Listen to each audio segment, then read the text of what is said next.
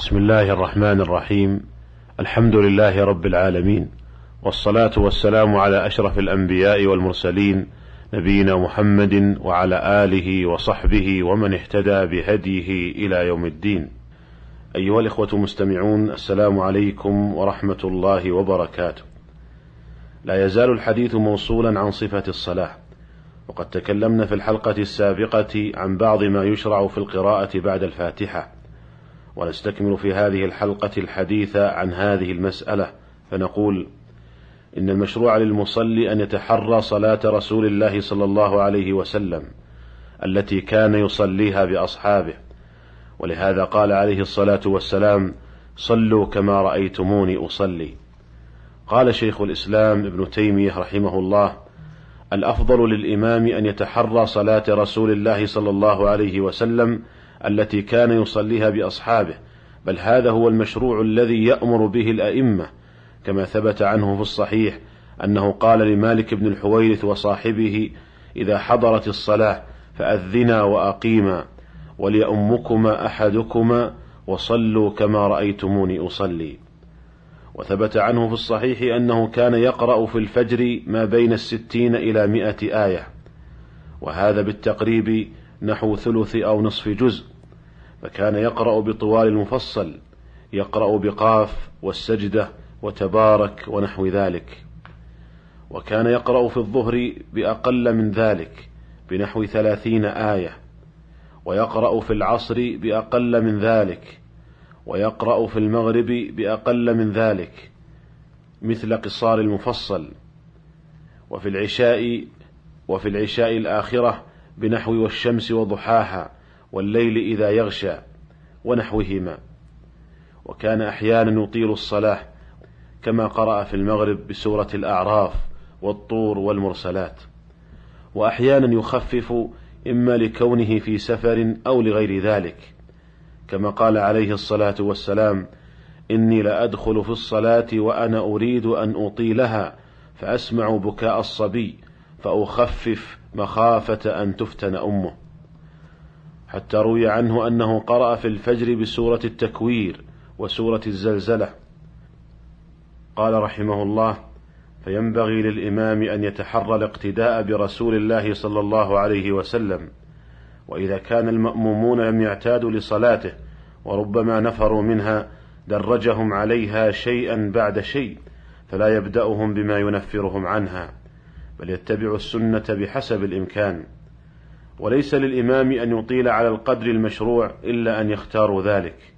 كما ثبت في الصحيح أنه صلى الله عليه وسلم قال من أما الناس فليخفف فإن من ورائه السقيم والكبير وذا الحاجة.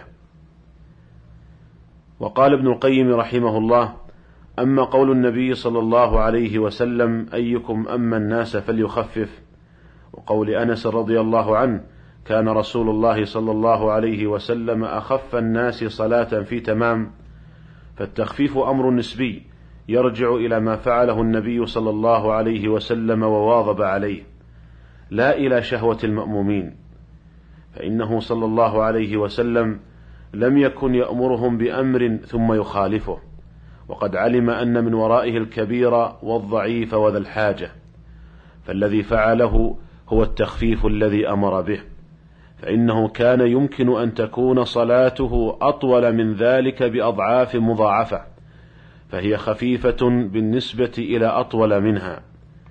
وهديه الذي كان واظب عليه هو الحاكم على كل ما تنازع فيه المتنازعون. ويدل عليه ما رواه النسائي وغيره عن ابن عمر رضي الله عنهما قال كان رسول الله صلى الله عليه وسلم يأمرنا بالتخفيف ويؤمنا بالصافات. فالقراءة بالصافات من التخفيف الذي كان يأمر به. انتهى كلامه رحمه الله. وكان هدي النبي صلى الله عليه وسلم أنه كان يقرأ غالبا من المفصل الذي يبدأ من سورة قاف إلى سورة الناس. وكان يقرأ في الفجر من طواله. من سورة قاف إلى المرسلات وفي الظهر والعصر والعشاء من وسط المفصل من سورة عم يتساءلون إلى سورة الليل وفي المغرب يقرأ من قصار المفصل من سورة الضحى إلى سورة الناس لكن لم يكن يلتزم في المغرب بالقراءة دائما من قصار المفصل ولهذا أنكر زيد بن ثابت رضي الله عنه أنكر على مروان بن الحكم اقتصاره في المغرب على قصار المفصل وقال له ما لك تقرأ في المغرب بقصار المفصل؟ وقد رأيت رسول الله صلى الله عليه وسلم يقرأ في المغرب بالأعراف. هذا هو هدي النبي صلى الله عليه وسلم في قراءته في الصلاة وربما قرأ من غير المفصل كما ثبت أنه قرأ بالصافات والمؤمنون والأعراف لكن الغالب من قراءته الاقتصار على المفصل. ومن هنا فينبغي للأئمة أن يقتدوا بالنبي صلى الله عليه وسلم في هذا. ويلاحظ أن بعض الأئمة وفقهم الله غالب قراءتهم من غير المفصل وهذا خلاف هدي النبي صلى الله عليه وسلم. والمطلوب من المسلم أن يتحرى هدي النبي صلى الله عليه وسلم في قراءته بل وفي صلاته كلها. ثم إن من هدي النبي صلى الله عليه وسلم قراءة السورة كاملة في الصلاة ولم يحفظ عنه أنه كان يختار آيات من أواخر السور أو من أوساطها ليقرأ بها. قال ابن القيم رحمه الله كان من هديه صلى الله عليه وسلم قراءة السورة كاملة وربما قرأها في الركعتين. وربما قرأ أول السورة. وأما قراءة أواخر السور وأوساطها فلم يحفظ عنه. انتهى كلامه رحمه الله. ومن هنا فينبغي لإمام المسجد أن يحرص على أن تكون قراءته في الصلاة سورة كاملة. والملاحظ على بعض الأئمة وفقهم الله أن غالب قراءتهم من أواخر السور أو من أوساطها. بل تجد بعض الأئمة يقرأ آيات من سورة معينة وربما لا يبقى على إتمامه السورة سوى آيات معدودة. ومع ذلك ينتقل في الركعة الثانية إلى قراءة آيات أخرى من وسط أو آخر سورة أخرى.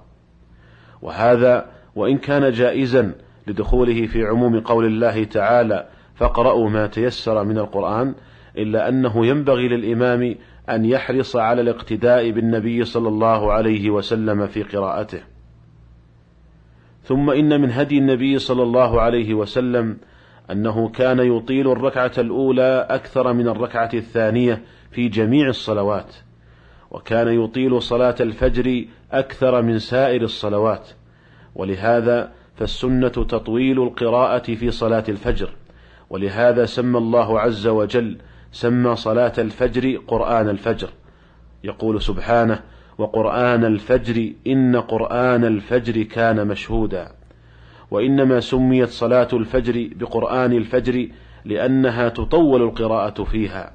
قال ابن القيم رحمه الله قرآن الفجر مشهود يشهده الله تعالى وملائكته.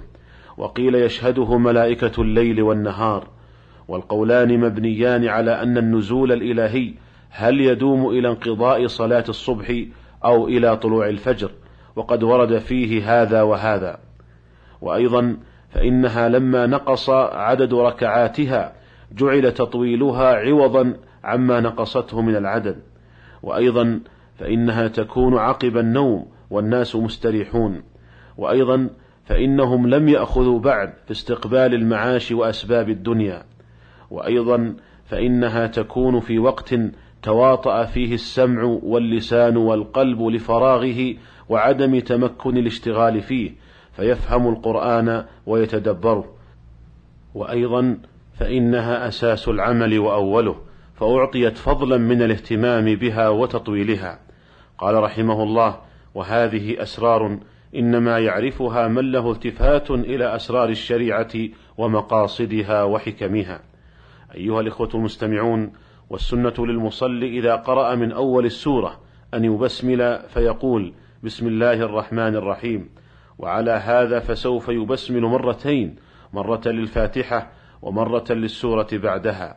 أما إذا قرأ من أثناء السورة فإنه لا يبسمل فإن البسملة لا تقرأ في أواسط السور في الصلاة ولا خارجها. أيها الإخوة المستمعون هذا ما تيسر عرضه في هذه الحلقة ونلتقي بكم على خير في الحلقة القادمة إن شاء الله تعالى. والسلام عليكم ورحمة الله وبركاته.